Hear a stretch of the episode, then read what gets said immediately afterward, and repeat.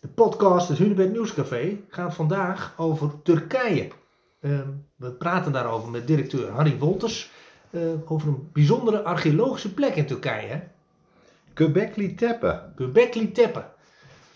Nog nooit van gehoord? Nee, heel veel mensen hebben daar nog nooit van gehoord. Maar het is een van de meest bijzondere archeologische vondsten, denk ik wel, van uh, nou zeker deze eeuw.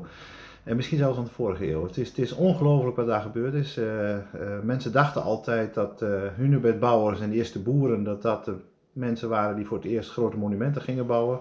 Uh, die kennen wij als hunebedden, maar ze staan in heel Europa. Er zijn honderdduizend van die monumenten. En de meeste mensen kennen wel Stonehenge en in Karnak-Bretagne heb je ze.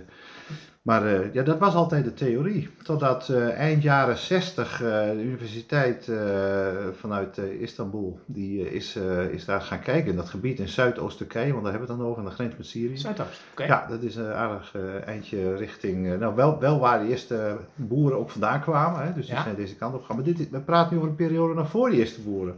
Jager-verzamelaars namelijk. Dus we hebben het over ouder dan vijfduizend jaar geleden? We hebben het over maar liefst twaalfduizend jaar geleden. twaalf? twaalfduizend jaar geleden. En uh, nou, in de jaren zestig hebben ze al wat gevonden. Ze vonden rare structuren, geen opgravingen gedaan. Dat hebben ze pas de afgelopen vijfentwintig jaar gedaan. En, en daar vonden ze hele gekke dingen. Ze vonden daar uh, T-vormige stenen. Dus, dus, dus een soort pilaar met een... Een, een soort T-vorm, zeg okay. maar, in, uit ja. één stuk steen gehouden. Vrij groot, meters hoog. Hm. En toen vonden ze nog één en nog één en nog één. En uiteindelijk bleken dat gewoon ja, structuren te zijn die op tempels leken. En sommige van die pilaren hadden ook nog afbeeldingen van dieren erop, helemaal uitgehouwd. Maar ja, dat kon helemaal niet, want de theorie was immers dat uh, de eerste boeren pas begonnen met uh, grote bouwwerken van stenen te maken. Ja. Dus er was iets geks aan de hand, want dit, dit, dit kon niet. Want nieuwe informatie. Je, ja, nieuwe informatie. Jager-verzamelaars, alle theorieën stonden op zijn kop. Ja. Um, ze wisten eerst nog niet dat het zo oud was, dus dat is pas later gebleken toen ze daar van alles en nog wat uh, vonden. Nou, intussen hebben ze al heel veel van die tempelachtige constructies uh, gevonden, de een naar de andere. Elke keer vinden ze eigenlijk wel weer een nieuwe, want ze gaan maar door.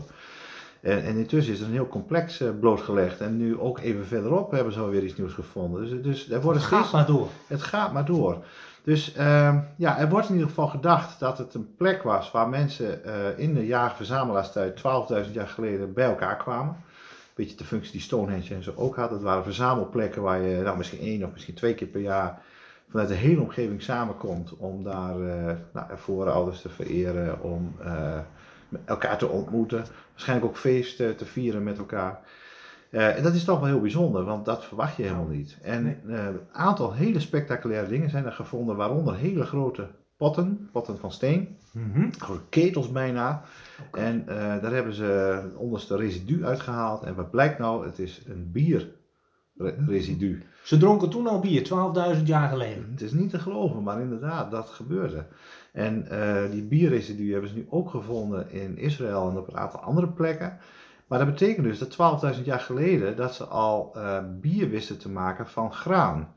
Nou, dat graan wat daar voorkomt, dat werd nog niet op akkers neergezet. Dus dat haalden ze gewoon, dat plukten ze uit de natuur. En dat waren graansoorten als emmertarwe en eekhoorn. Nou, laat dat nou toevallig ook dezelfde gewassen zijn die de hunebedbouwers, die oorspronkelijk ook uit dat gebied komen, alleen dan duizenden jaren later pas, toen het echt een boerencultuur was, ja. die hebben die graan ook meegenomen naar hier. Dat zijn namelijk ook de gewassen die wij weer hadden hier, althans de hunebedbouwers. Dus dezelfde granen die hadden die jager-verzamelaars ook al, die hebben dat dus verwerkt tot een soort van bier, een beetje papperig bier, wat ze in Afrika ook nog eens hebben met maïs. Geen, geen heldere goudgele rakken. Nee, nee, nee het, het was meer een beetje papachtig iets, maar wel alcoholisch. Dus ja, en ze vonden ook heel veel botmateriaal dus, uh, van, van dieren. Hè. Dus je kunt ervan uitgaan dat daar ook feest werd gevierd. Ja. Rituelen vonden er plaats. Hm? Met ook licht alcoholische drank. Er werd flink gegeten. Dus het was waarschijnlijk een ontmoetingsplek uh, waarin misschien zelfs wel partners uh, werden gevonden, waar feest werd gevierd, waar uh, geruild werd. Dus in de jager-verzamelaarstijd gebeurde er veel meer dan alleen maar nomadische groepjes die aan het rondtrekken waren. Ja. Maar het is natuurlijk wel heel interessant dat juist op die plek daar van alles uh, gebouwd werd. Nou, en ja. mis, misschien elk jaar ook met een ritueel dat ze weer een nieuw tempel maakten, dat het een soort, soort uh, ja, gemeenschapsactiviteit was wat je nu met... Uh, Ja, je hebt nu ook wel ja. van, van, van die, die dingen die je samen doet, hè? Van die feesten. En, uh, ja, van die, eigenlijk, eigenlijk de, de, de prehistorische feesttent. Ja, nou, ik bedoel echt bouwen met elkaar. Hè? Je gaat niet met z'n allen op de hei ja. en dan ga je, ga je iets doen. Of, uh, mm-hmm. ja. Waarschijnlijk okay. waren dat dus ja. ook locaties waar je met elkaar ook samen iets ging bouwen. Mm-hmm. En uh, elk jaar werd er waarschijnlijk werd er een nieuwe tempel gemaakt, werden tempels groter gemaakt. Als het al tempels waren, want dat weten we ook eigenlijk niet precies. Je ziet reconstructies met een heel groot rieten dak erop. Of, uh, ja, of, of misschien zat er helemaal geen dak op, dat is moeilijk uh, terug, uh, terug te vinden. Maar uh, dat het bijzonder is, ja. En er worden ook iedere keer dus nog weer nieuwe elementen gevonden. Want maar ze dat, zijn daar nu nog steeds eigenlijk aan het onderzoeken uh, in dat gebied. Er wordt nog steeds onderzoek gedaan. Ze vinden ieder jaar weer nieuwe complexen. Het is voor een deel ook overdekt nu. Sinds twintig achttien staat het op de UNESCO Wereld Erfgoedlijst. Maar het is, het is onvoorstelbaar wat daar gevonden is. En dan moet je je voorstellen, dat is twaalfduizend jaar geleden. En daarna duurt het nog duizenden jaren, hè, voordat dan eens een keer aan de Atlantische kust opnieuw met grote stenen wordt gebouwd. Want de hunebedden die komen niet uit Zuidoost-Azië. Daar komt wel de graan en de veeteelt, zeg maar het boerenbestaan, komt wel uit die omgeving. Mm-hmm. Maar het is dus compleet later, duizenden jaren geleden, opnieuw uitgevonden dat je met grote stenen bouwwerken kunt maken. Dus het heeft eigenlijk helemaal niets met elkaar te maken. Het is opnieuw uitgevonden. Ja. Maar de theorie dat de boeren de eerste waren die ja, grote monumenten van stenen bouwden, uh, dat, dat is daarmee eigenlijk onderuit geschoffeld. Dat, ja, dat, die theorie die werkt niet meer. Ja. Het blijkt dus gewoon dat al veel eerder, en dan moet je je voorstellen, twaalfduizend jaar geleden, dat is het eind van de ijstijd. Ik, dat was ja. de periode dat het hier ook in Nederland warmer ging worden, de temperatuur veranderde, de ijstijd was op zijn eind. Dus wij hadden hier wel nomadische volkeren, maar ja, dan, moet je, dan heb je het over rendierjagers. Die mm-hmm. waren hier ja. toen. Dus, dus dat was in dezelfde tijd. Was het hier een toendra? Ja, toen was die, die, die nou, er kwamen, waren wel wat boompjes en zo, het ja. werd wel al warmer, hè, want de rendieren, maar, maar inderdaad een beetje toenderaachtig, dat klopt. Die rendieren die hadden hier prima naar hun zin en als de rendieren in kuddes komen, dan komen daar natuurlijk de jagers achteraan en die bouwden hun tenten, dus ook nomadische volkeren, ja. jagerverzamelaars, wat daar ook was. Alleen ja, hier hebben ze echt geen tempels gebouwd of van grote stenen iets gedaan en daar dus wel. Dus de oudste ja. tempels ter wereld, ouder is er ook niet, nergens in de wereld gevonden, dus Göbekli Tepe in Zuidoost.